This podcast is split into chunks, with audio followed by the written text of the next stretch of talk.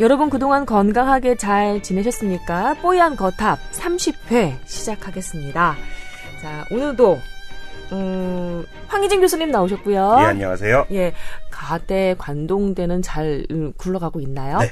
예, 제가 그냥 황희진 교수님이라고만 말씀을 드렸더니 앞에 좀 뭔가 타이틀을 조금 더 소개를 해드려야 될 것 같아요. 홍보팀에서 그거 되게 중요시해서요. 그렇죠. 예. 정식 명칭은 가톨릭 관동대학교 국제성모병원 가정의학과 과장 황희진 교수입니다. 네, 다시 한번 말씀을 드리고요. 예, 그리고 어디 갔다 오셨어요? 뽀얀 거탑을 버려두고. 예. 네. 조동찬 의학 전문 기자 나오셨습니다. 네, 안녕하십니까.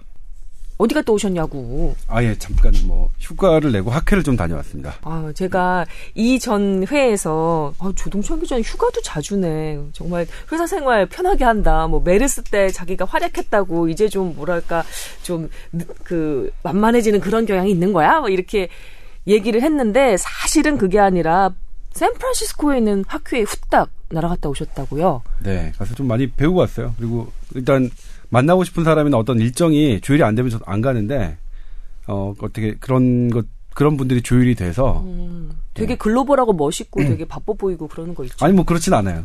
아니 뭐. 좀 전에 베를린도 이틀 만에 다녀왔다고 자랑하셨잖아요. 방송 들어오기 전에. 아니 그것도 학회를. 아, 정말 약간 뭐 감사한 기회이긴 한데 개인적으로 감사한 기회라서 그러니까 거절할 수가 없는 그런 거였지만 사실 되게 힘들었어요. 조금 있으면 대통령처럼 해외 순방한다고 하겠어요. 아니 그렇죠. 그러니까 저는 이번에 너무 힘들어서 그리고 돌아다녀 보니까 저는 서울이 좋더라고요. 서울이 최고예요. 저도 뭐 밖에 나가고 싶은 생각은 별로. 예, 그냥 여기서 그냥 더 즐겁게 살고 싶어요. 남은 인생. 아니 근데 그 바쁘셨다고 하는데도 뭐 근데 상태는 좋아 보이시는데요. 아니 상당히 많이 지금 고생을 하고 있어요. 고생을 했고 주말 내내 약간 목소리가 감기 목소리가 있긴 하네요. 기침 상당히 심하고요. 근데 그건 있죠. 제가 기침을 상당히 심하게 하는데 역시 제 이제 그 친구들인 호흡기내과 전문의들에게 진료를 보면 아무것도 안 나와요. 난 이렇게 기침을 심하게 하는데 엑스레이 찍고 CT를 찍어도 참 이런 부분들이 언제쯤 이렇게 우리 일반 환자들의 그런 눈높이에 맞도록 그 현대의학이 발전할 수 있을까? 그런 날이 좀 빨리 왔으면 좋겠어요. 이 지점에서 그런 거 있잖아요. 나는 분명히 아파서 병원을 찾아갔는데 뭐 검사해보면 아무것도 안 나온다고 하고 내 통증이나 내 괴로움은 줄지 않고 그래서 찾아가는 데가 한의원인 것 같은데 네. 저희 아버지는 한의원 그만두셨습니다. 그래서 저는 이런 얘기를 이제 마음껏 거리낌 없이 할 수 있고요. 예. 여튼 다시 뵙게 돼서 정말 반갑습니다. 아니, 참고로 말씀드리면 제가 제 친구들 중에 한의사도 많거든요. 제 한의사 친구가 저를 진단을 했어요. 왜냐면 그 친구는 3개월 만에 만나는 친구라서 그러니까 제가 저의 최근 근황을 모르는 친구인데 저에게 딱 그 진맥이죠. 맥을 딱 잡더니 너 높은 지대에 있었냐? 딱 그러는 거예요. 높은 지대? 네. 그래서 아니 높은 지대에 있지 않았는데 했더니 이상하다. 이거 우리가 비행기 많이 타는 사람들이나 높은 지대에서 타는 사람들이 딱 하는 그런 죠 황 교수님? 네, 폐맥인데 라고 해서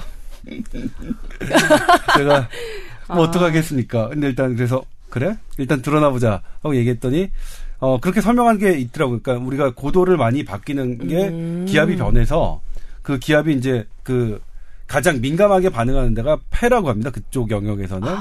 그래서 그때 나가는 그 맥이 좀 다르대요. 일반적으로 폐렴에 걸려서 뭐 바이러스나 그 세균에 감염돼서 폐에 어떤 기침이 나는 양상과 이 양상이 좀 다르게 난다고 하더라고요. 아, 그럼 지금 기침은 고도 변화에 따른 네. 네, 그래서 그 친구 재밌었던 게 뭐냐면 자기는 그 맥을 배우기 위해서 그러니까 원래는 고3 내에 사는 사람들 네. 등반하는 사람들이 그 걸리는 그 폐 상태의 맥을 배우기 위해서 어디서 수업을 받느냐면 비행기에서 수업을 받는데요. 와, 맞죠? 한의학의 임상이 이렇게 지금. 그러니까 그게 되게 훌륭하신 분들이 많은 것도 네. 아는데 문제는 그게 객관화되기가 좀 힘들어. 대가는 진짜 대가가 많아요. 진짜 대가 숨은 대가들이 계신 건 맞는데 이게 그러면 새끼 한의사와 고수 한의사 간의 이 차이가 좀 적어지기 위해서 그걸 과학화 연구하시는 분들이 자동 진맥기를 만들겠다고 국가 사업으로 크게 하셨는데 힘든다니까. 그게 꽝에 나왔다는 게 슬픈 힘들다니까. 거죠. 저희 아버지가 제 동생 임신했을 때 아무도 몰랐을 때 본인도 몰랐을 때 응? 그러니까 그 관진이라고 그러던가요? 뭐 이렇게 얼굴을 보고 너 저 보면 너 저기 진맥 좀 해보자고 그러고 맥을 딱 짚은 다음에 어라? 너 임신했다라고 하는 거예요. 그래서 에이 아니라고. 근데 그 다음에 이제 임신 테스트기를 해봤더니 정말 임신이었던 그러니까요. 거잖아요. 아니 사람 맥 뛰는 거 가지고 어떻게 태아가 있다는 걸 아느냐고. 태아가 생긴했을 때일 텐데. 저도 그 정도는 배워서 아는데 제 친구한테. 예. 맥 집어서 알 수 있어요? 임신 여부하고 그 다음에 제가 배웠던 게 아들이냐 딸이냐 여부.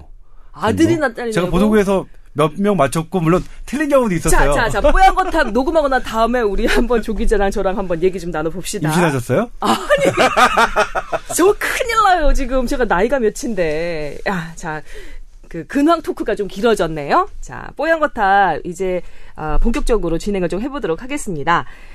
먼저 저희 뽀얀 거 탑에서 정말 그 미디어와 그리고 의료 현장에서 정말 충실히 검증된 아주 질 높은 건강 상담을 해드리고 있잖아요. 메일 받고 있습니다. tower@sbs.co.kr 예, 메일 계정 열어놓고 여러분의 사연 기다리고 있는데요. 많이 들어온 그 사연 중에서 몇 개를 저희가 좀 추려왔어요. 그래서 이 건강 관련 질문들, 궁금증도 좀 해결을 해드리고 넘어가겠습니다. 먼저 이분은 그냥 뭐 저기 실명 밝혀드려도 될 것 같아요. 손톱이 좀 문제가 있으신 분인데 임효성 님입니다. 들어주셔서 감사하고요. 이분이 왼손 유독 그 왼손 엄지 손톱 가운데 부분이 그 끝에서부터 시작해서 한 4분의 1 지점까지 그렇게 많이 갈라지신대요. 자주 뭔가 턱 건드리기만 하면 이제 갈라지시는 모양이에요.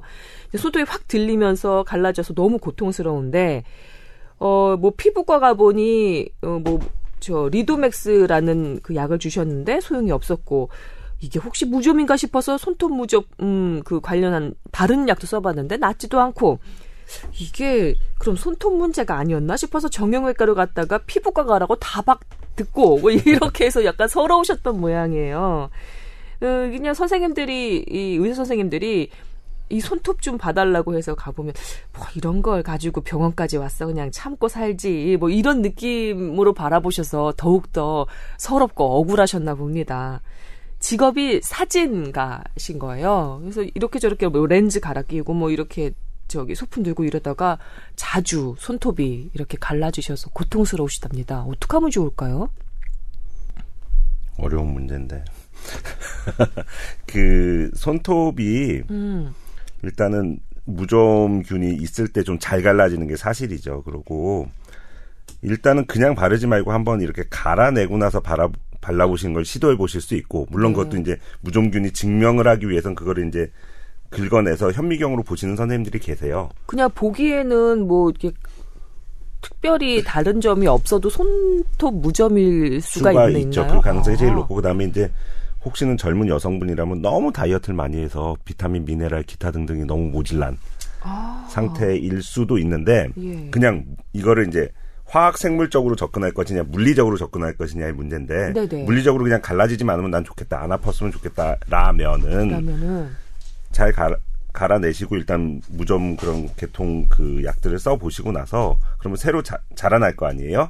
거기에 매니큐어라든지 조금 강력한 어떤 이렇게 보호할 수 있는 이런 것들을 해줘서 걔들이 잘 붙어서 계속 커나가게 해보시는 것도 방법일 것 같은데 효성이라는 이름이 혹시나 남자분이면 왼손 엄지손톱만 네일 케어를 받으셔야 되는 아니 그냥 투명 그런 거 있잖아요. 그런 거면 큰 문제 없으실 것 같은데 많이들 그런 분들이 있는데 사실 의사들은 큰 걱정 안 하는 거죠. 그러니까 그렇죠. 이 선생님들 대부분 그런 게 이것은 죽고 사는 거와 관계가 없고 대부분 해보면 또 균이 있을 것 같은데 해봐도 균이 안 나오는 분들이 많기 때문에 또 딱히 하자고 얘기하기도 좀 그렇고 어차피 쓸 수 있는 약은 몇 가지밖에 없기 때문에 어느 병원에서 진료를 받을 수 있는지만이라도 알려주시면 감사하겠습니다라고 절박하게 물어오셨는데 가까운 피부과 선생님한테 가셔서 이마저마하다라고 얘기해 주시면 그걸 한번 검사해 보실 수는 있죠. 그러니까 어떤 의사가 할 수 있는 게 아니고 현미경만 있으면 의사는 진단할 수 있는 거죠.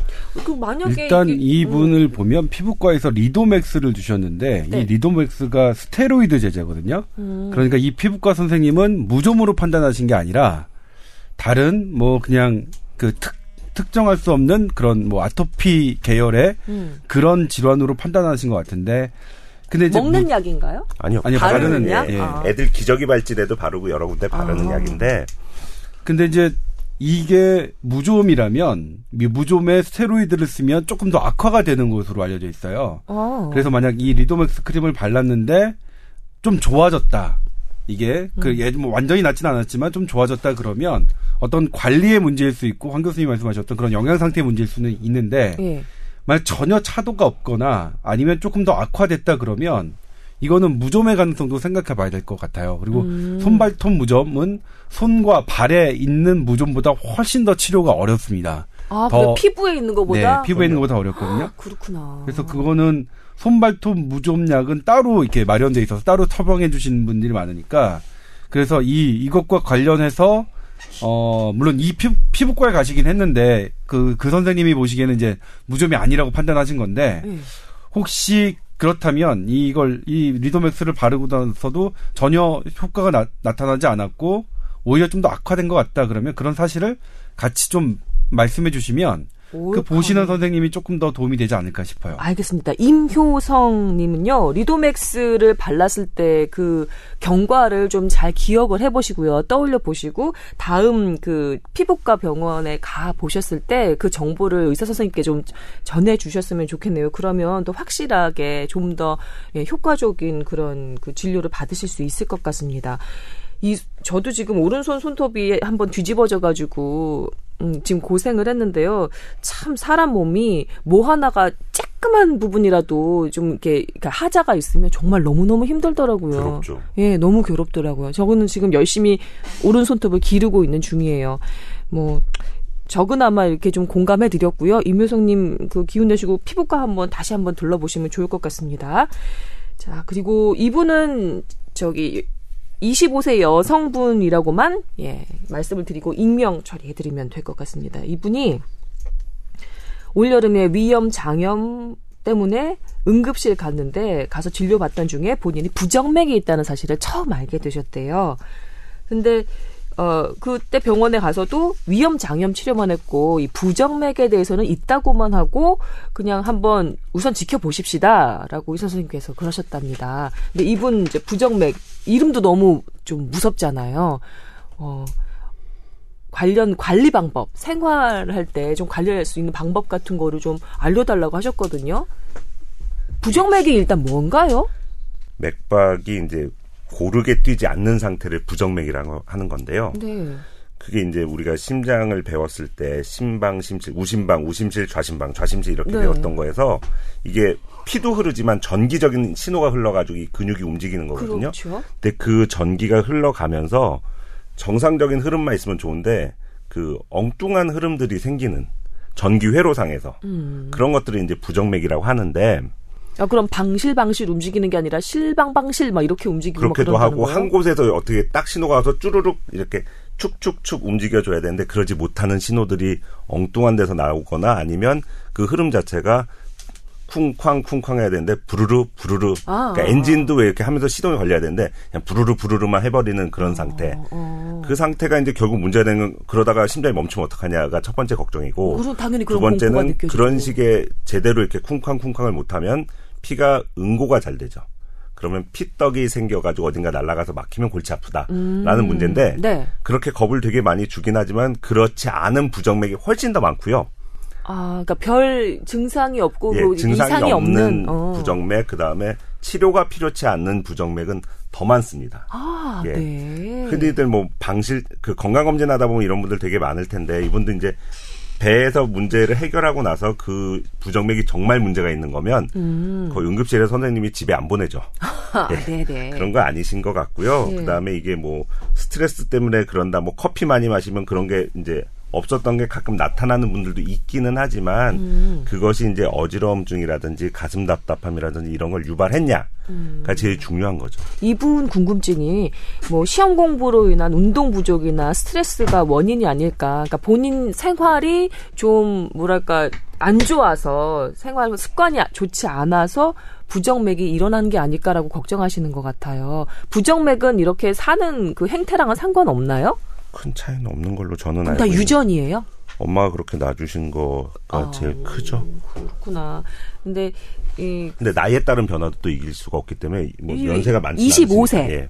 할아버지 할머니가 되면 또 그 전까지 멀쩡했다가 이제 발견되는 경우도 있고, 대부분 또 그냥 건강검진이나 병원에 가서 한번 딱 누워서 가슴에다 이렇게 부항같이 붙여가지고 한 30초 내지 1분 동안 찍는 그거에는 심전도? 예, 심전도라는 전기신호를 체크하는 건데 거기에는 안 나타나다가 우연찮게 다른 것 때문에 해서 24시간 동안 그걸 체크를 하다 보면 또 나타나는 분들도 있는데 그것이 정말 증상을 유발을 했냐 그거의 문제이기 때문에. 그러면 뭐 저 같은 경우도 심장이 좀 이상하게 찌글찌글 뛰는 느낌이 들어라는, 그때 찍어보셔야 돼요. 그 느낌이 있을 때 만약에 병원 가서 검진을 했다면 부정맥 있습니다라고 나올 수도 있었던 거네요. 그럼 대부분 사람들이 부정맥 그 끼가 있는데 모르고 그냥 살고 계시는 분도 많으시겠네요. 그런 게 아예 없는 분이 더 많고요. 그렇겠죠. 예. 물론 그렇고. 예, 알겠습니다. 일단 뭐 부정맥 말씀하셨지만 그 치료가 필요한 부정맥이라면 절대로 의사 선생님이 그냥 관찰합시다 이렇게 얘기하진 않을 거예요. 집에 못 보내요. 네. 네, 그러니까 일단 진단된, 확인된 부정맥이라는 점에서 안심하셔도 될 것 같아요. 아, 예. 여기 그 사연 올려주시면서 맨 마지막 줄에 부정맥, 정말 의사 선생님 말씀대로 우선 그냥 지켜보면 될까요? 라고 물어오시면서 편지를 마감하셨는데 지켜보시면 될 것 같습니다. 예, 너무 걱정하지 않으셔도 된다는 그런 말씀 드리고요. 자, 이분은 일단 익명 처리 확실하게 해드려야 될 것 같고요. 예. 자, 일단 그냥 읽겠습니다. 뭐 의료 관련, 건강 관련 팟캐스트니만큼 웃음기 싹 지우고 읽어드릴게요. 김하나님, 황 교수님, 조 기자님, 안녕하십니까? 뽀얀 거탑이란 프로그램이 물이 올랐다는 소문을 듣고 부랴부랴 듣기 시작한 청취자입니다. 최근 방송 몇 개만 들어봐도 황 교수님의 쉽고 명쾌한 설명에 감탄을 금할 수가 없습니다. 라면서 이렇게 문을 열어주셨는데, 여기까지는 저희가 정말 감사한 마음만으로 이제 읽는 거죠. 진짜 감사드리고요. 근데 이제 제 방송 능력이 시험대에 오르는 건 이 다음부터입니다. 웃음기 거두고 읽겠습니다. 남자라면 살면서 한 번쯤은 생각을 해보게 되는, 또 스포츠 신문을 펼치면 어김없이 등장하는 게 바로 성기 확대술입니다. 특별히 성생활에 지장이 없는 남성이라도 목욕탕에만 가면 슬쩍 남들과 비교해보게 되는 거 아시잖아요? 수술적으로 해결하는 방법이 있다곤 하지만 일단은 덜 무섭고 쉬워 보이는 방법을 찾아보게 되는데 말이죠. 펌프를 이용해서 확대시킨다거나 크림을 바르거나 기구를 이용해서 잡아당기는 등 여러 가지 방법이 나와 있고요. 또 관련 제품 판매하는 사이트가 넘쳐납니다. 이런 방법들 효과가 있을까요? 위험성은 없을까요? 효과가 있다면 어떤 방법이 제일 나을까요? 추천할 만한지 조언을 듣고 싶습니다. 라고 하면서 특별히 꼭 집어서 교수님의 조언을 듣고 싶다고 하셨는데. 얘기 안 해도 될 거예요. 이거 어떻게 해야 되는 건가? 이게 참 어려운 문제고, 중고등학교 때는 누구나 다 고민했던 문제고, 의외로 또 이제. 전 고민한 적 없는데요? 아니, 친구들하고 이제 많이들 이제 비교들도 하고 그러는데, 비흥분 상태, 비발기 상태의 성기와 발기 상태의 성기의 일치성이 없기 때문에 전혀 다른 문제다라는 거 첫 번째고, 최근에 보도 보셨는지 모르겠지만 또 뭐 전 세계 남자들의 어떤 뭐 사이즈를 비교해서 평균 몇 센티 막 해서 또 한국 남자들이 제일 작고 영국 남자들이 제일 커가지고 뭐 일부 영국의 이상한 사이트에서는 뭐 영국 여성들에게 자신 없는 뭐 인기 없는 영국 남자들이요 한국에 가서 여자들 꼬셔라 뭐 이런 얘기를 했다는 정말 비분관계할 수밖에 없는 이 대안의 남아로서 이런 게 있었는데요. 하도 조회수가 많길래 저도 들어가서 본 적이 있는데, 그게 제 기억으로는 이제 뭐 몇 센티미터냐 뭐 이런 거. 아니요, 저기 발기 후의 크기던가요? 발기 전의 크기던가요? 그러니까 그게 일치되지 않았기 때문에 우리나라 같은 경우는 뭐 군대에 있는 군의관이 이제 뭐 몇 명을 조사했던 그 보고 이외에는 자, 재봅시다. 자, 벗어주세요. 얼마 드릴게요. 막 하면서 했을 때 몇 명의 남자가 응하겠습니까? 아, 그러면 표본 자체가 너무 적은 거예요? 표본 자체가 믿을 수가 없는 거기 때문에 거기에 너무 우리 기죽지 말자는 거. 이제 뭐 흑인들은 다르더라 막 이러면서 이제 내지는 뭐 이런 얘기들 많이 하죠. 흑형 해가지고 뭐 네. 옛날에 그랬었는데. 왜 이렇게 좋아하세요? 이승훈 피자가 사실 목소리 출연은 안 했지만 옆에 늘 와서 앉아 있거든요. 저희 PD 역할을 하느라고. 왜 이렇게 흐뭇하게 웃으세요? 왜 말씀하세요? 뭐 웃기잖아라고 속삭이면 뭐 사람들이 못 듣나요? 이거는 중학교, 고등학교, 대학교, 군대 뭐 아직도 또 그 친구끼리 만나면, 그러니까 저로 따지면 이제 20세기 때부터 알던 친구들이 만나면 늘 하는 얘기. 예. 그거와 이제 크기와 뭐 하여튼 뭐 시기와 이제 어떤 뭐 강함 뭐 이런 것들은 또 남자가 스스로 몰라요. 그 파트너인 여자분들이 어떻게 생각하는지는 확인해보지 못했지만 남자들 스스로 되게 중요한 문제고, 이거는 뭐 목숨보다 소중하다고 얘기할 정도로 얘기하는 저의 친구들도 목숨보다 소중하다고요? 아, 그게 안 되면 뭐 사실상 죽은 거랑 마찬가지다라고 얘기를 하기 때문에 좀 이따 얘기도 나오겠지만 뭐 비아그라를 비롯한 이런 약들이 나왔을 때 엄청난 일이 있었죠. 그런 거고. 비아그라가 크기를 다르게 해주진 않죠. 발기가 안 되는 분이 발기가 되니까 네네. 그거는 이제 남자로서 되게 중요한 건데 네네. 이분은 이제 사이즈를 재는 건데, 첫 번째 제가 드리고 싶은 말씀은 그 비발기 시와 발기 시의 성기는 비교를 하는 것 자체가 말이 안 된다. 그러니까 목욕탕에서 보는 거가 실제 사이즈가 아니다. 그다음에 두 번째는 여기 뭐 여러 가지 이제 저도 스포츠 신문 보면 정말 이런 신기한 게 있었네 막 이런 것들이 있는데 그 지금 보시는 것들이 사이즈를 키워주는 게 아니라 발기가 안 되는 분들을 위한 거지 이게 사이즈를 키워주는 건 아니다 라는 거. 사이즈는 그것도 태어나면서 정해지는 거기 때문에 어떤 효과에 의해서 더 커진다라고 밝혀진 건 제가 아는 범위 내에서는 없습니다.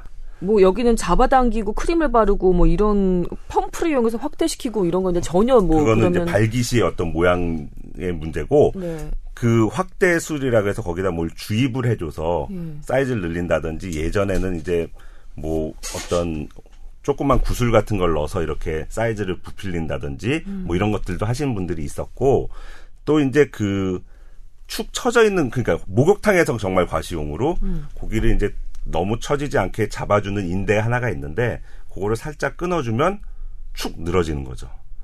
평상시에 목욕탕에 갔을 때도 완전히 이렇게 직각으로 떨어지진 않는데 그걸 아예 직각으로 떨어지게 하면 시각적으로는 남들이 봤을 때 우와 하거든요. 그럼 단지 그것은 동료 남자들에게 과시하기 위한 용이네요? 그렇죠 뭐. 아니 무슨 소용이 있어요? 그게 중요하다. 일단 뭐 아니 정말... 굳이 왜 목욕탕 가서 목욕에 전념하셔야지 왜 남과 비교를 하셔? 정말 커야만 하느냐. 그러니까 이를테면 큰 것이 이해가 안 가네. 구분하면 안 되네. 구분하지. 그건 똑같아요. 자동차 왜 큰 거에 집착하는 남자들 있잖아요. 그죠? 네, 그러니까 크다고 해서 큰 게 정말 상대방의 여성에게 커다란 그 성적 만족감을 주느냐. 예전엔 그렇게 많이 생각을 해왔었죠. 그래서 큰 여성을 보면, 큰 남성을 보면 다들 막 부러워하고 하는 그런 영화들이, 그런 야한 영화에서는 등장하잖아요. 근데 실제로 연구를 보면 크기와 여성의 만족도는 크게 상관이 없다라고 돼 있어요. 왜냐면 만족을 느끼는 여성의 그런 부위가 사실은 그러니까 꼭 커야만 도달할 수 있는 부위가 아니라 어떻게 되게 어렵냐 말하기가. 길이의 문제가 아니고. 예. 저희 분위기 지금 좋아요. 아카데믹하고 예. 되게 진지하고 되게 좋아요. 그리고 또 그 예. 성적 만족이라는 게 지금은 단순히 그런 어떤 말초 자극으로 판단하지 않습니다. 종합적인 자극이라고 판단하거든요. 평소에 내가 그 사람을 사랑했던 것, 그 다음에 이렇게 앉는 느낌, 그 방의 분위기, 이런 모든 게 종합적으로 작용하는 것을 우리가 이제 성적 쾌감이라고 우리가 생각하기 때문에 단순히 크기의 개념은 옛날에서도 그 만족도만을 따졌던 그 옛날 연구에서도 크기는 그렇게 큰 중요함이 아니었고 지금 예. 좀 더 종합적으로 우리가 그 따져보니까 지금에 와서는 더 오히려 비중이 작아지고 있다. 근데 그러면 이제 이렇게 성기 확대 수술을 받는 분들은 어떤 분들이냐. 저도 예전에는 몰랐는데 제 이제 친구가 그 이런 업종으로 전환을 하면서 알게 됐는데 그런 업종이라는 건 뭔가요? 그러니까 성기 확대 수술을 하는 업종이죠. 그러니까 비뇨기과 의사인데 예. 네. 어떤 분들이 봤냐면 보통 안 되는 분들이 그러니까 비아그라나 이런 것들을 드시고 이렇게 해요. 그렇게 성생활을 하시는데 그것조차도 안 되시는 분들이 이제 이 수술을 받으시더라고요. 외과적인 보니까, 수술로. 예. 그러니까 예 그렇죠. 어떻게 발기를 다른 기구를 이용해서 도움을 받아야만 발기가 돼서 성생활이 할 수 있는 분들이 있더라고요. 그래서 저도 예전엔 나쁘게가 아니라 조금 뭐 상업적인 수술로만 봤는데 그렇지 않은 분들도 있더라고요. 그리고 보통 근데 발기가 되는데 이제 잘 본인이 만족하게 잘 되는데 이런 수술 선택하시는 분들은 없겠죠. 근데 본인이 생각하는 것만큼 만족스럽게 그런 게 안 되니까 이런 수술을 선택하시는데 아무튼 가격대별로 여러 가지 형태로 아주 다양하게 있긴 하더라고요. 그런데 나머지 방법들 있잖아요. 뭐 이를테면 이제 그런 신문이나 어떤 인터넷에서 나오는 그런 방법들이 그런 기구들이 실제로 성기의 크기를 크게 해주느냐 거기에 나와 있는 선전 문구에 있는 것들은 전혀 과학적으로 입증되지는 않았습니다. 그러니까 뭐 이게 이제 크게 그런다고 해서 해를 주는 게 아니라서 그거에 그런 거를 판매하는 건 하지 마십시오라고 얘기하기는 되게 좀 어렵지만 네. 그들이 주장하는 것대로 그렇게 그런 방법들이 크림을 바르거나 이런 것들을 하는 것들이 실제 크기를 크게 해준다는 그런 과학적인 근거는 없습니다. 예. 제가 좀 정리를 해보면, 일단, 비뇨기과 병원에서 성기 확대술이나 아니면 발기에 도움을 주는 그런 외과 수술이 행해지고 있는데, 정말 백방이 무효한 남성분이나 아니면 절박한 상황이라고 생각하는 그런 남성분들이 그런 수술을 실제로 받고 있긴 합니다. 근데 그냥, 여성의 입장에서 이런 느낌이 들었어요. 그게 사실 생명의 지장도 없고 크게 마음만 바꿔먹으면 되는데 왜 굳이 그런 수술까지 생각을 하시느냐라고 생각을 할 수도 있지만 이 유방암 걸려서 절제 수술 하신 분들이 재건 수술을 하시잖아요. 네. 그런 마음이랑 좀 비슷하지 않을까라는 생각을 제가 해봅니다. 그러나 여기 지금 저희가 익명 처리해드리긴 했는데 이분이 약간 그쪽으로 이제 좀 관심이 좀 이렇게 집중이 되셨나 봐요. 크기나 이런 것들로 해서 그런데 지금 두 전문가의 얘기를 들어본 결과 기구 사용해서 잡아당기거나 크림을 바르거나 이런 식의 외과 수술이 아닌 다른 방법으로 발기시의 성기 크기를 이제 늘리는 그 방법은 아직 확인된 게 객관적으로 확인된 것이 없다. 예, 너무 믿지 않으셨으면 좋겠다라는 말씀. 이렇게 정리를 좀 해드리면 될 것 같습니다. 괜찮은가요, 기자님? 네. 교수님 괜찮은 정인가요? 네. 알겠습니다. 자, 저희 다루지 못하는 부분이 없어졌습니다. 이제 그죠? 그리고 제 나이 정도, 그러니까 여성 진행자의 나이 정도가 상당히 중요하죠. 뽀얀거탑을 진행하기에 적절했다라는 생각이 다시 한번 드네요. 예, 이승훈 피자 이렇게 좋아하세요? 예, 좋아하고 있고요. 자, 들으신 바와 같이 저희 뽀얀거탑에서 여러분의 건강 궁금증을 열심히 해결을 해드리고 있습니다.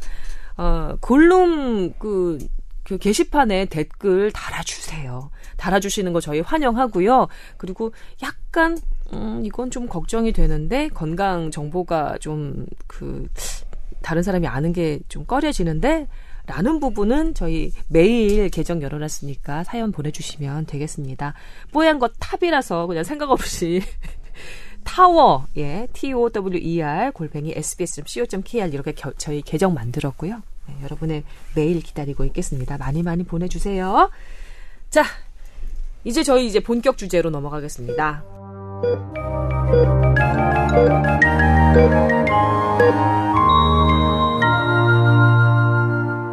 오늘의 주제는 한미약품이네요. 최근 뉴스에 많이 등장한 제약회사입니다. 그리고 제 친구가 한미약품에서 지금 일을 하고 있기도 하고요. 그래서 이렇게 저렇게 들어본 바에 의하면 물론 본인이 다니는 회사니까 그렇게 썩 좋은 것만 얘기해 주진 않았었을 거 아니에요. 근데 갑자기 엄청난 R&D에 힘쓰는 제약회사라는 이미지로 바뀌었더라고요. 네. 자, 일단 왜 최근에 한미약품이 이렇게 뉴스에 많이 등장했나부터 말씀해 주시면 좋을 것 같습니다. 네, 한미약품이 우리나라 회사입니다. 우리나라에서 지금 레벨이 3위인가요? 예, 3등, 5등 안에 확실히 들고 1위가 동아고 2위가 유한 킴벌리가 지금 1, 2위는 제가 지금 헷갈리는데 유한하고 동아제약하고 바카스의 그 동화하고 그 유한 킴벌리 유한하고 1, 2를 엎치락 뒤치락 하는 건데 한미가 한 3, 4위 정도가 되는 걸로 이제 하고 있는데요. 뭐 같은 경우는 한미라는 이름 때문에 합작 회사가 아닐까라는 그러니까 생각이 예전에 한미 연합사령부가 생각나기도 하고요. 사실은 그래요. 근데 한독약품은 한독제약인가요? 그거는 실제로 한국과 독일이 합작해서 세운 약품이거든요. 아 진짜? 네, 아, 몇 개 헷갈리는 회사들이 있습니다. 근데 한미는 그렇진 않습니다. 우리나라 회사다. 한미가 2주 전 수요일쯤 됐을 겁니다.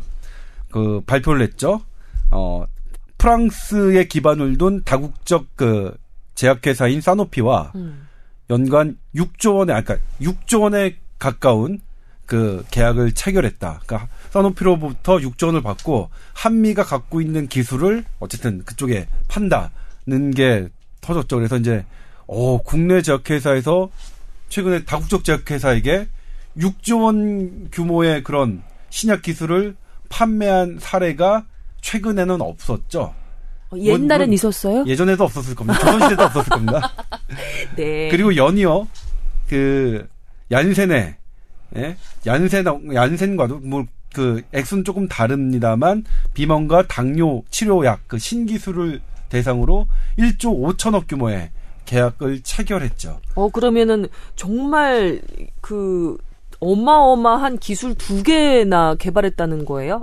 네, 그렇죠. 어마어마한 일단 시장에 나와 있는 거는 어마어마한 기술 2개를 사노피와 얀센에 개발했고요. 한미 내부 측에서는 우리 더 있다. 우리가 갖고 있는 거. 그다음에 현재 계약을 진행하고 있는 것들이 더 몇 개가 있다. 그리고 실질적으로 물어보면 그런 것 같아요. 업계 사람들에게 물어보면 그런 기술들이 있는 것으로 판단이 돼요. 그래서 와. 앞으로도 좀 더 계약이 이루어질 것 같습니다. 아무튼 신약 우리나라에서는 우리나라와 좀 거리가 멀다고 생각했던 그러니까요. 이런 신약 부분에 대해서 우리 R&D에 인색하다는 얘기 많이들 했잖아요. 특히 뉴스에서 제일 많이 하지 않았을까요? 기술 개발 왜 힘 안 쓰고 그렇게 복제약만 카피약만 뭐 팔아서 돈 벌려는 식으로 그런 식으로 기사 많이 쓰셨었잖아요. 네. 근데 한미약품 웬일이죠? 이런 게 이 2가지 기술 말고도 지금 몇 개 더 쟁여놓은 게 있다. 뭐 이런 얘기인 거잖아요. 네. 이 기술이 이제 뭐냐면 랩스커버리라는 기술인데요. 그 거기 한미약품에 딱 가보면 뭐 그게 이제 뭐 다 핵심적인 기술은 아마 공개를 안 하고 저희한테 준 거는 이제 비교적 공개도 될 만한 곳이다라고 해서 보내줬겠죠. 그럼 이제 뭐 이렇게 막 동글동글배기가 막 뭐 어떤 주스를 돌리듯이 돌려요. 그게 뭐냐면 이제 대장균이 섞여 있는 물을 막 돌리는데 대장균에서 어떤 특정 단백질을 그 추출하는 거를 한미가 2004년부터 그 개발했는데 이 특정 단백질이 도대체 뭐냐? 이거는 어떤 기존 약에다가 붙이면 이 약이 효과가 더 오래 지속돼요. 우리 몸에서. 그러니까 효과가 다른 효과가 나타나지 않는데 효과가 지속되는 게 어떤 의미냐? 만약 당뇨 주사를 매일매일 맞는 사람이 있어요. 근데 그거를 일주일에 한 번만 맞아도 되면 그런 당뇨 주사는 새로운 효과가 없더라도 엄청난 편의성을 환자에게 가져다 주겠죠. 그렇죠. 이번에 사노피와 그 맺은 계약 그 6조 가까이 맺은 계약도 요 당뇨 약입니다.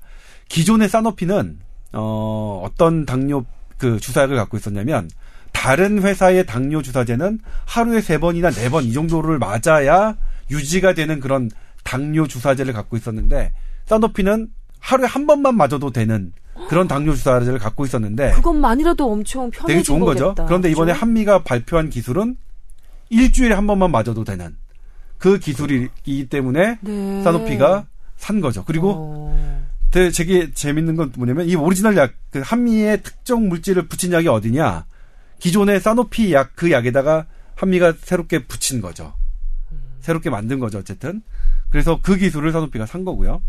그게 6조짜리? 네, 그게 6조짜리고 이번에 얀센에 판 것도 비만 당뇨약 먹는 약인데 그것도 마찬가지입니다. 거기에서 추출한 그 특정 단백질을 그 약에다가 기존 약에다 붙였고요. 그러니까 이걸 뭐 계량 신약이라고 하나요? 아니 합성 신약이라고 하나요? 용어가 좀 해요. 그러니까 제가 그럼 계량 신약 아닙니까? 얘기했더니 이제 계량 신약은 아니다라고 막 이렇게 그 말씀하시는 분들이 있어서 저도 정확하게 이걸 어떤 신약으로 분류해야 될지는 모르겠지만 카테고리를 나눌 수가 없는 정말 새로운 그런 약이라고 보셔야죠. 아, 그러니까 이게 굳이 뭐 당뇨병 약을 하나 개발했다, 뭐 무슨 저기 그러니까, 폐렴 약을 개발했다 이게 아니라 약을 한 알만 먹어도 효과가 균일하게 계속 지속되는 그 어떤 그 기술을 개발했다고 그러니까 해야 되겠네요. 서울에서 부산까지 가는데 여러 가지 방법이 있는데 KTX가 처음 등장했을 때 그런 느낌. 오. 새마을 열차만 타고 가다가 은유의 마왕이신 것 같아요, 진짜. 그거죠. 하나의 그 기술을 예, 개발한 KTX가 하나 나왔다. 예. 이야, 대단하네요. 그럼 어떻게 이런 대박이 가능한 걸까요? 제가 그 한미약품에 다니는 친구에게 들었을 때는 정말 더 이상 말씀드리진 않겠지만 네. 그러니까 일단 국내 작사들이 R&D에 잘 R&D에 많은 투자를 하지 않는 거는 맞습니다. 근데 네. 그건 이유가 있어요. 왜냐면 R&D는 엄청난 많은 비용이 들어가고 성공률은 대단히 낮습니다. 저희가 이제 취재하면서 그 조사를 해봤더니 미국 제약협회의 그 평균 통계 자료를 보면 신약 물질을 개발해서 최종적으로 환자에게 투입될 수 있게끔 허가가 되기까지의 확률이 0.02%였습니다. 이게 어느 정도? 10,000개 중에 2개밖에 안 돼요. 되게 적은 건데 네네. 그냥 우리가 탄광을 하려고 하면 10개를 파면 1개 정도가 나온답니다. 그리고 석유를 시추를 해도 네. 한 5% 정도는 나온다고 하거든요. 100개 파면 5개 정도는 나온다는 거죠. 그러니까 자원외교 막 이렇게 하시려고 전임 대통령 열심히 하셨잖아요. 네. 그런 것처럼 그런 정도의 확률은 되니까 한번 덤벼볼 수 있는 건데 신약 개발은? 이거는 10,000개의 후보 물질 중에 사람 몸에 들어갔을 때 정말 효과가 있으면서도 몸에 해롭지 않은 거를 만들어내는 거가 2개라는 거죠. 그러면 99,998개는 버리는 거예요. 거기까지 거의 다 갔다가 엎어지는 것들도 되게 많은 거죠. 그 돈은 누가 내줄 거냐는 거죠. 그리고 이제 비용이 그렇게 들어가는 평균 비용이 소모되는 비용이 1조 7천억이거든요. 그러니까 우리나라 그 규모에 우리나라 제약회사 규모에 진짜로 신약 개발에 뛰어드는 게 진짜 맞느냐? 냉정하게 생각하면 맞지 않는다는 판단. 우리 R&D에 왜 투자해? 우리 그러다가 뭐 삐끗하면 망하는데. 해서 우리나라 입장에서는 제네릭 혹은 요즘에 이제 바이오시밀러. 제가 나중에 이제 바이오시밀러에 대해서 또 시리즈를 지금 기획하고 있는데 바이오시밀러로 전략적으로 선택하는 게 저는 틀리지 않은 판단이라고 생각해요. 그러니까 지금 다른 데로 이전하셨는데 2013년죠. 당시 이영찬 보건복지부 차관이 한국 미래 50년에 어디에 가장 저기 하느냐 할 때 제네릭을 언급하셨거든요. 제네릭과 시밀러 저는 너무 생소한 단어들인데요. 아, 제네릭은 이제 화학적 성분이 동일하게 만든 그러니까 카피약을 제네릭이라고 합니다. 근데 바이오시밀러는 조금 어려워요. 근데 바이오는 이제 간단히 설명드리면 네. 훨씬 인체에서 유래된 것으로 그 판단이 되는 그러니까 그런 것과 비슷한 이를테면 항체나 호르몬이나 이런 것들 있잖아요. 이런 것들은 일반 화학약보다 훨씬 더 그 단위가 큽니다. 크기가 커요. 그래서 그런 거는 완벽하게 똑같이 만드는 게 불가능해서 비슷하게 만든다. 시밀러가 비슷한 거요. 대충 비슷하게 만들고 해봤더니 원래 오리지널과 그 오리지널 바이오약과 효과도 비슷하다 하는 개념이 이제 바이오시밀러거든요. 기존에 이제 제네릭은 완전 완벽하게 똑같은 거고요. 근데 제가 왜 바이오시밀러를 시리즈를 하려고 기획을 했냐면 네. 지금 잘 이해 안 되시잖아요. 이거 뉴스 한 꼭지로 소화가 안 되겠더라고요. 그래서 제가 지금 3꼭지 정도로 생각하고 있는데 아무튼 바이오시밀러는 뭐 제네릭과 비슷하긴 한데 뭐 어쨌든 뭐 또 다른 요즘에 뭐 생산되는 분야고 제네릭은 그냥 똑같이 카피한 거 그런 건데 그래서 어쨌든 우리나라는 오리지널 약을 만드는 그것보다는 똑같이 카피하는 제네릭이나 아니면 비슷하게 만드는 바이오시밀러나 이렇게 가는 게 그 정답이다. 우리나라 현상에 있어서는. 그러면 우리나라 뭐 경제 규모나 그 의료 소비자들 그러니까 환자들의 그 경제 상황이나 이런 것을 따져봤을 때 카피하기 아무래도 쌀 거 아니에요. 그러면 네. 조금 기다렸다가 싼 값에 동일한 효과를 가지는 카피약들만 쓰는 것도 뭐 나쁘진 않겠네요. 쿠바가 근데 그렇죠. 쿠바가 지금 누르고 네. 있나요? 쿠바는 그래서 우리나라에서 지금 쓰고 있는 신약들이 없죠. 나라에서 아예 그런 걸 허락을 안 하니까. 그것도 뭐 비용 효과적인 측면에서는 최고예요. 그게. 사실 새로 나온 이 약이 없으면 다 죽냐? 그런 문제는 아니거든요. 근데 희귀 난치성 질환자에게는 정말 한 줄기 빛 같아서 이제 그걸 빨리 들여오자, 그게 왜 이렇게 비싸게 들어오냐 이런 것들이 문제가 되는 거고, 그래서 이제 뭐 다국적 제약사들의 횡포 막 이렇게 언론에 보도가 되는 거고요. 네. 그렇지 않은 약 뭐 새로운 약이 뭐가 나왔습니다. 그럼 기존 약으로는 다 죽었니? 그건 아니거든요. 그런데 정말 아니 조금 전에 저희 방송 들어오기 전에 교수님께서 그러셨잖아요. 카피약과 진짜 오리지널 약이 효과가 그렇게 완전 똑같다고 얘기할 수 없다 그러셨잖아요. 그게 이제 생동성 시험에 대해서 믿음을 가지시는 분과 의심을 가지시는 분의 차이인데 생동성 시험은 뭔가요? 그게 사람 몸에 들어갔을 때 정말 똑같은 시간 안에 똑같은 효과가 나타났다가 똑같은 농도가 몸에서 유지돼서 효과를 나타내다가 똑같은 시간 있다가 그 효과가 없어져야 되는데 네. 이게 그 똑같은 거예요. 그러니까 밀가루 80g, 뭐 쌀 20g, 소금 뭐 2스푼을 넣었는데도 결국 만들고 나면 맛이 다른 만드는 사람에 따라 다르죠. 그 차이가 나는 거기 때문에 똑같은 거 넣었으니까 똑같은 거라고 얘기하는 거에 한계점들이 있고 그러니까 저도 뭐 카피약을 처방도 해봤고 먹어도 봤는데 네.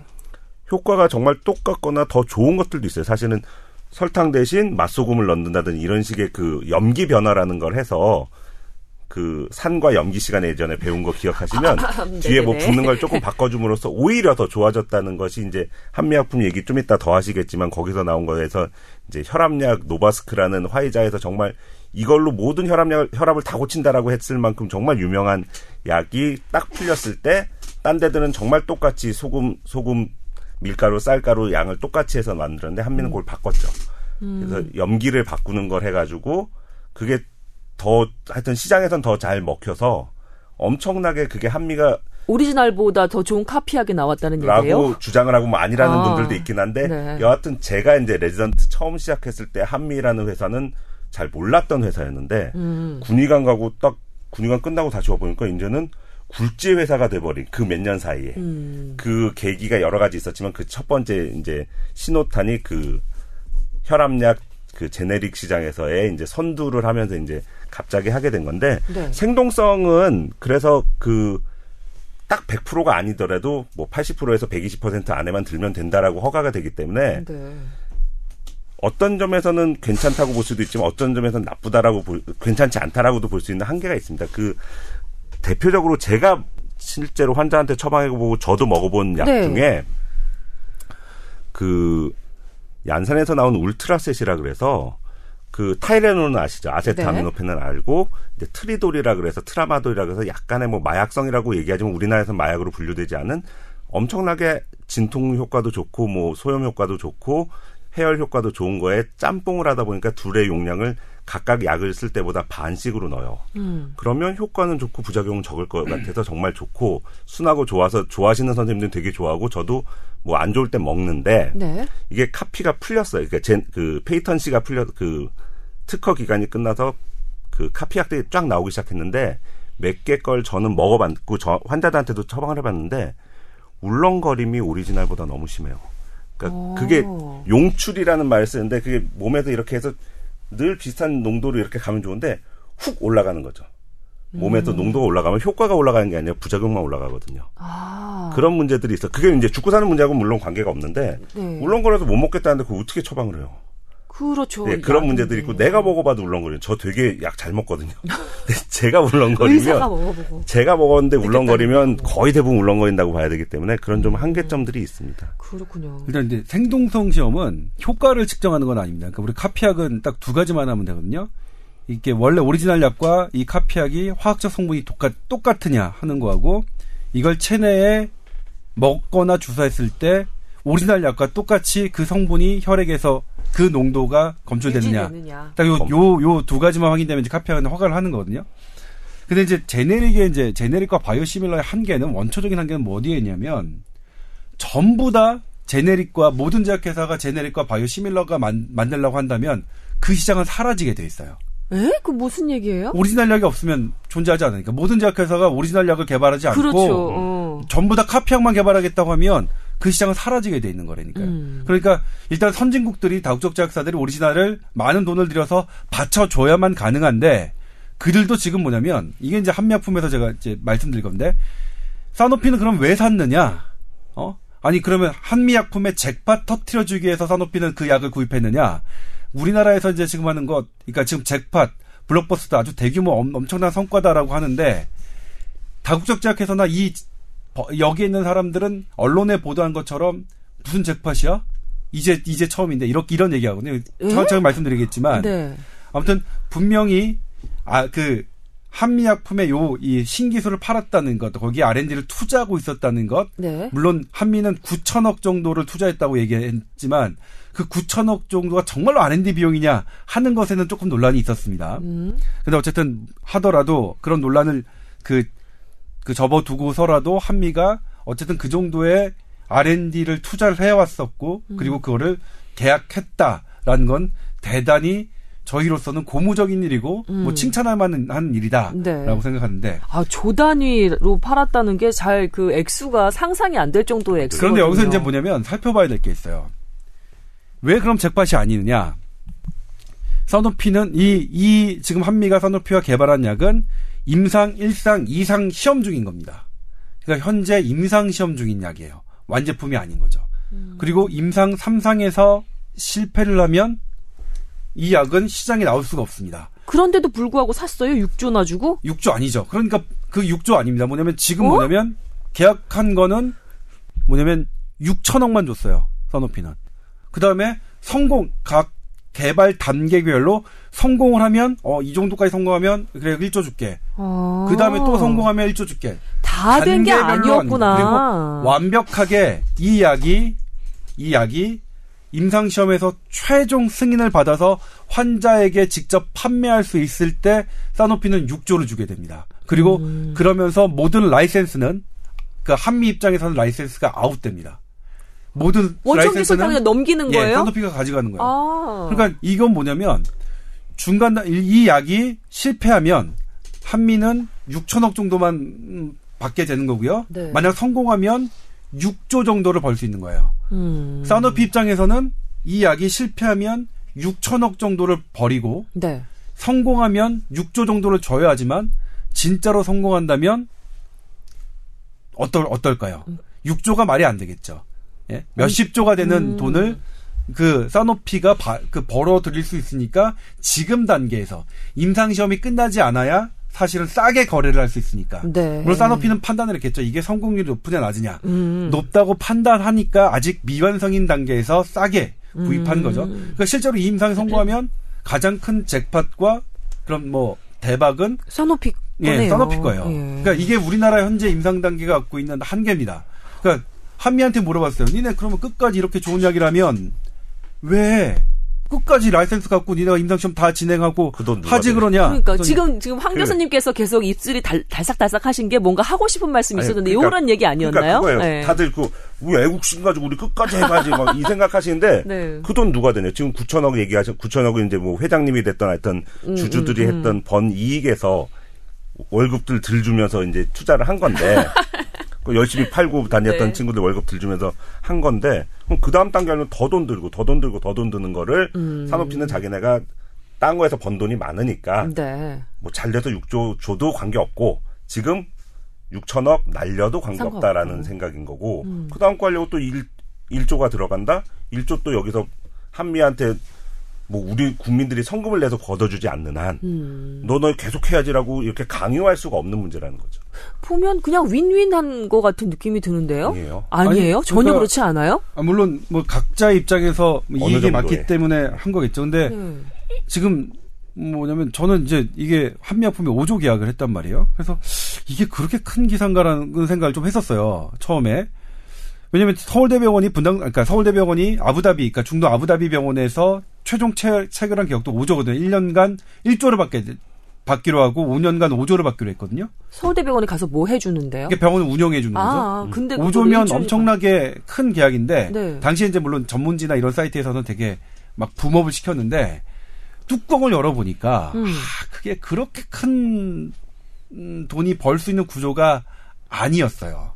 지금도 상당히 열심히 하고 계셔서 지금은 그래도 비교적 당초에 우려했던 것만큼 심각하게 그 열악한 상황이 아니라 지금 많이 호전되고 있는 거긴 하지만 서울대병원의 케이스가.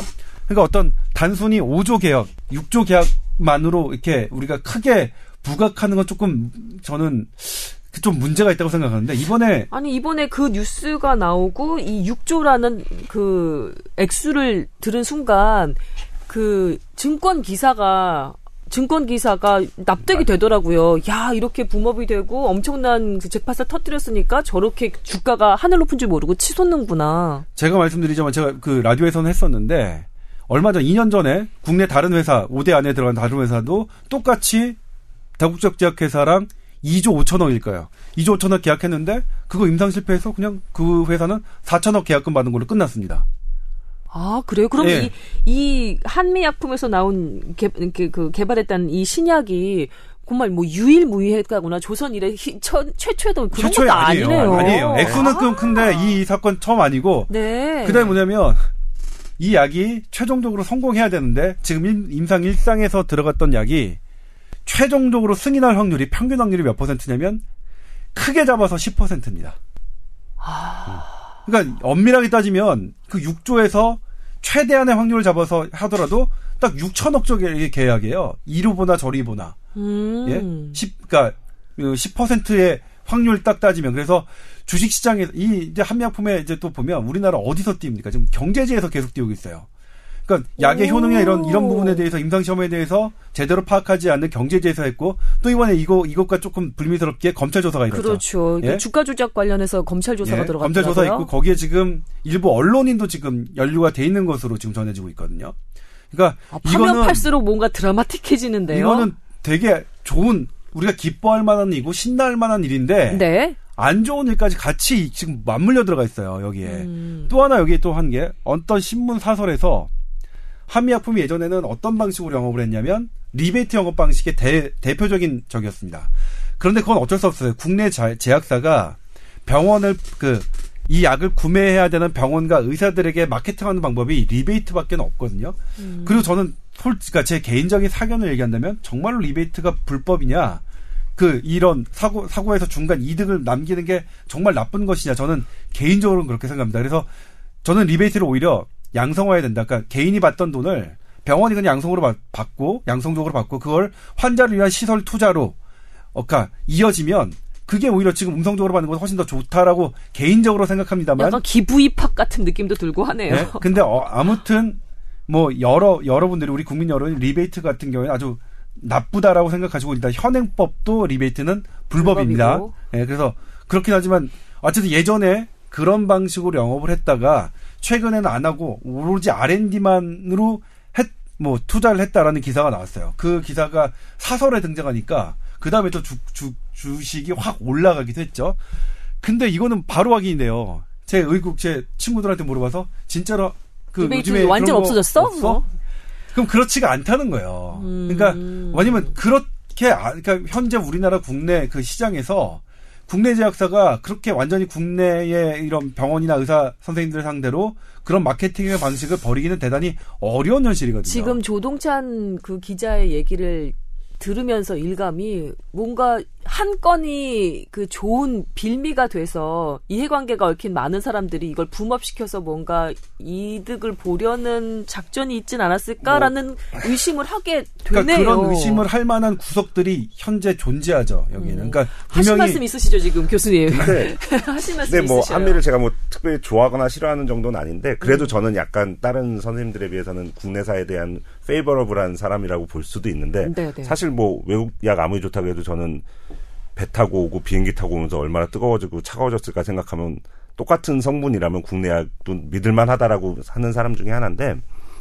약도 온도나 습도 변화에 따라서 약효가 그러니까 냉암소 보관하세요 이렇게 나오잖아요 항상. 아 진짜? 하여튼 그건 이제 너무 그쪽을 비하하는 말인데 하여튼 네네. 근데 우리가 경부고속도로 타고 이렇게 쭉 내려가다가 기흥 넘어가 보면 정말 얼토당토않게 되게 높은 은색 빌딩이 하나 있어요. 거기 보면 한미약품연구소라고 써있죠. 거기는 밤에 12시쯤에도 불이 켜져 있어요. 일부러 켜놓은 건 아니겠지만 연구하는 사람들이 있거든요. 근데 다른 제약회사들도 연구소라고 해놨지만 그렇게 크게 그렇게 서울에 가깝게 많은 사람들이 붙어서 할 정도 하는 데는 없고 심지어 거기 근처를 지나가다 보면 한미약품 사거리라고 되어 있어요. 길 이름 자체가. 길 이름이? 예, 길 이름이. 뱅뱅 사거리 생각나네요. 예, 그런 식으로 네. 이렇게 되어 있는데 그러니까 그만큼 R&D에 투자한 거 자체는 그게 박수 쳐줄 만한 일이고 그리고 사실은 뭐 제약 주권 뭐 이런 얘기들 하는 거에 있어서 국내 신약 만들려고 정부에서 드라이브를 되게 많이 걸었죠. 그래서 예전에 뭐 항암제서부터 해서 국내 신약 뭐 메토 해가지고 얼마 전에도 또 막 되게 크게 언론 보도들 되고 이러는데 네. 그런 정도 수준이 아닌 이거는 뭐 국내 신약이 아닌 그냥 세계로 뻗어가는 첫 발을 디뎠다라는 점에서는 높이 사야 되는 거고 그동안 한미약품이 했던 뭐 좋았던 일 나빴던 일 얘기하자면 이거는 정말 2박 3일도 모질랄 만한 얘기인데 새로운 형태를 항상 먼저 했던 건 사실이에요.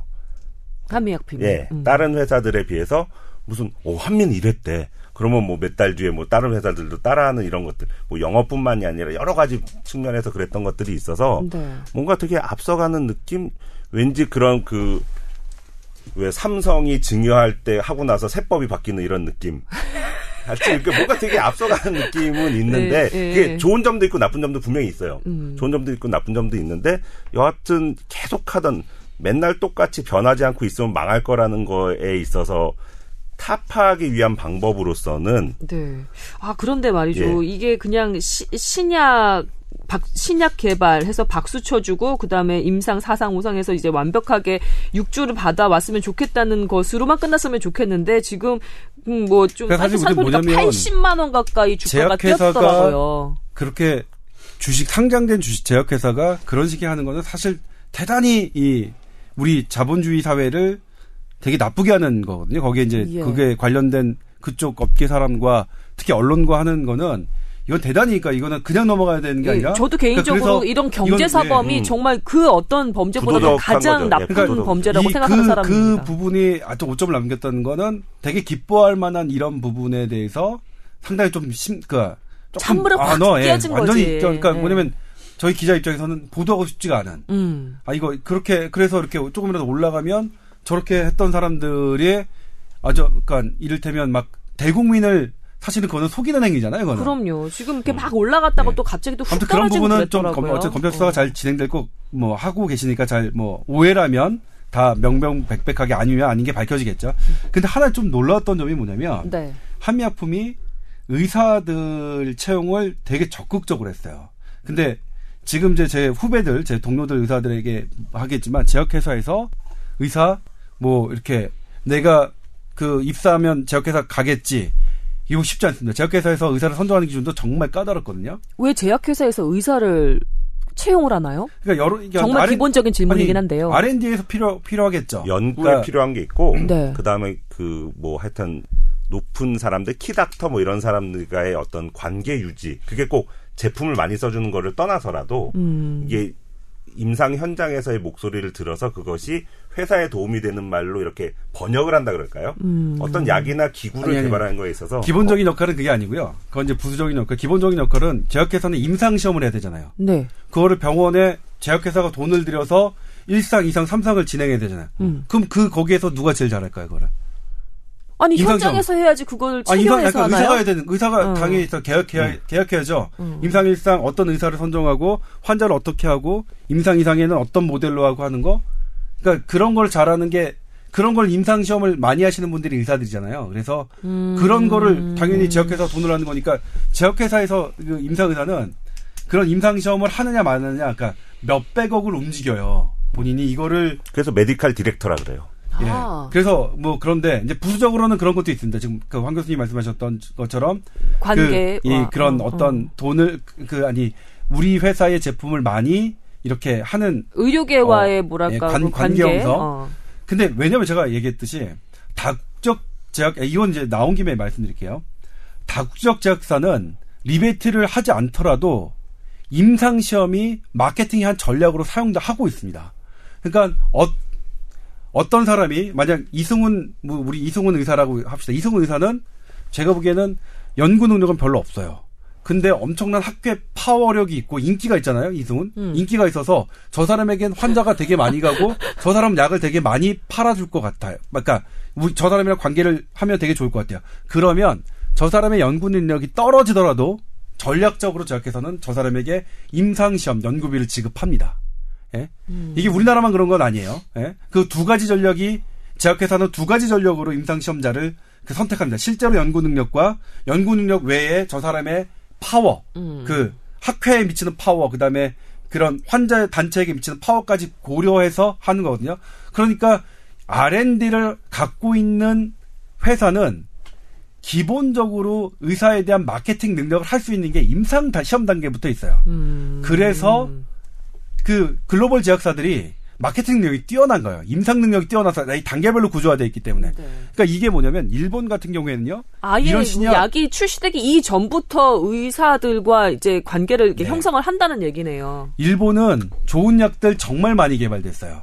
그런데 다국적 제약회사에서 다 밀렸거든요. 그게 이 마케팅 파워 능력에서 안 되기 때문에 일본은 하거든요. 그래도 그나마 이게 다케다가 왜 그 일본의 다케다 제약이 왜 서울에 직접 왔을까 하는 히스토리를 들어보면 정말 재밌거든요. 그것도 이제 이런 것과 연관이 있는데 아무튼 그런 그 지금 내가 무슨 얘기하려다 이렇게 왜 의사가 제약회사에 들어가냐? 아 이번에 맞아 한미약품은 굴지에 그 의사 선생님들을 스카우트했습니다. 대단히 고액 연봉, 다국적 제약계 회사보다 더 고액 연봉으로 알려졌거든요. 근데 그분들을 어디다 썼냐? R&D에 쓰지 않고요.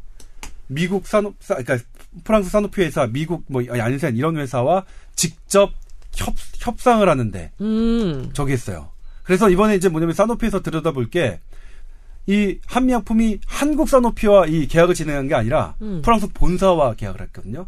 그리고 그 과정에 그렇게 고액 연봉을 쓴 의사 선생님을 한 거예요. 그러니까 이 의사의 활용 영역을 기존의 R&D에 국한시켰던 그런 다국적 제약, 그러니까 제약회사의 그런 역할에서 이 마케팅 쪽으로 한 단계 업그레이드 시킨, 좀 더 넓힌, 그러니까 이런 의미도 빨리 한다니까. 이런 의미도 조금 갖고 있거든요. 다른 회사들 따라할 거라는 거죠.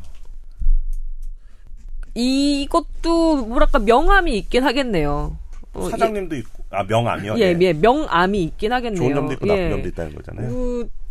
엄청난 돈을 주어서 그 약간 영향력을 행사할 수 있는 그런 좋은 의사들을 채용을 해서 R&D에 쓰는 게 아니라 관계 형성과 예를 들면 로비에 썼다는 얘기인 거잖아요. 아니죠. 지금 제가 말씀드린 건 뭐냐면 계약이에요. 이건 계약이에요. 그 관계는 사실은 메디컬 디렉터 의사들이 하지 않아요. 그러니까 말씀드렸지만 학회에서 유명하신 분과 관계 형성은 제약회사에서 그걸 전문으로 하신 비의사 그 출신의 선생님 그 분들 되게 많아요. 그럼 그 고액 연봉 받은 의사들은 산업이랑 뭐 한 거예요? 이 핸드폰에 대해서 누가 제일 잘 설명합니까? 소비자에게. 핸드폰을 만들고 사람. 제일 잘하는 사람인 거죠. 협상할 때 누가 제일 이 우리 약에 대해서 협상을 잘할 것이냐. 이 약을 근본적으로 가장 잘하는 사람을 한다. 그래서 고액연봉해서 이렇게 한 거예요. 로비 아닙니다. 그러니까 사노피가 무슨 사노피에 로비를 해서 6조 원을 계약했겠습니까? 그건 아니고요. 그거 전혀 아닙니다. 너무 제가 전통적인 방식으로 생각을 한 건가요? 그건 아니고요. 근데 사노피가 그렇게 했다면 사노피는 그러니까 더 난리가 나겠죠. 그 회사 내에서 우리가 그 로비를 한미약품의 로비를 받아서 6조를 네가 계약했어? 있을 수 없는 일이고요. 그 계약을 하는데 가장 그러니까 그거죠. 스티브 잡스가 본인의 아이폰을 모든 사람에게 광고하는 것처럼 그 역할에 의사를 사용하기 시작했다는 거죠. 그건 대단히 제가 보기에 좀 깜짝 놀랄 만한 일이었습니다. 그렇군요.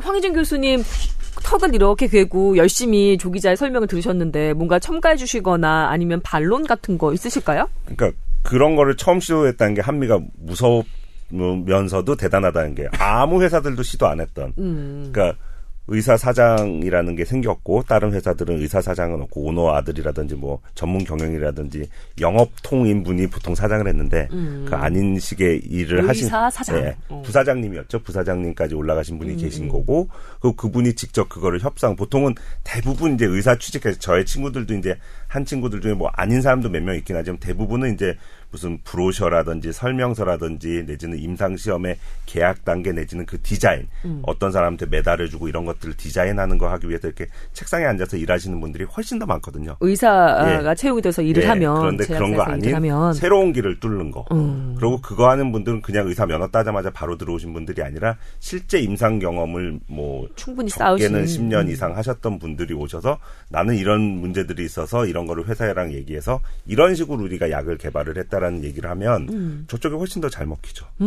그래요. 네. 자, 한미약품에서 나온 이번에 신약 뭐 6조다 뭐 몇 조다 해서 뉴스에 많이 나와서 많은 분들이 관심을 가지셨는데요. 오늘 이야기를 마무리하면서 두 분께 그 한 말씀 듣겠습니다. 이번 그 그 건을 어떻게 봐야 될지, 그리고 우리나라 신약 개발에 대해서도 한마디 좀 첨언을 해주실 수 있을 것 같고요. 저는 일단 한미가 그러니까 저를 제일 흥분시켰던 건 뭐냐면 한미가 신약을 개발하는 방법이에요. 그러니까 새로운 신약 물질을 찾는다면 그거는 그러니까 사실 운이 좋아야 아까 말씀드렸지만 0.02%의 확률로 되는 거라서 사실 한미 우리나라에서 되게 잘 나가는 기업이긴 하지만 한미라고 해도 감당하기 어려울 텐데 한미가 갖고 있는 기술은 기존 아주 좋은 약에 기능을 엔진을 붙이는 기술이란 말이에요. 네. 이건 지극히 우리 형편에 맞는 우리 형편에 맞는 발상의전환이었어. 예, 이거 되게 그 깜놀해서 되게 재미있는 기술이고 네. 그래서 그런 것들이 대단히 좀 성공했으면 좋겠어요. 여러 약에 이를테면 그 하고 있다고 하지만 항암제나 이런 기존에 이제 그래요. 항암제나 이런 것들 그런 그다음에 희귀 난치성 질환 그런 약들 그런 약들에도 그런 기술이 적합돼서 우리도 좋고 환자들도 좋고 한미도 좋은 네. 그런 걸 했으면 좋겠는데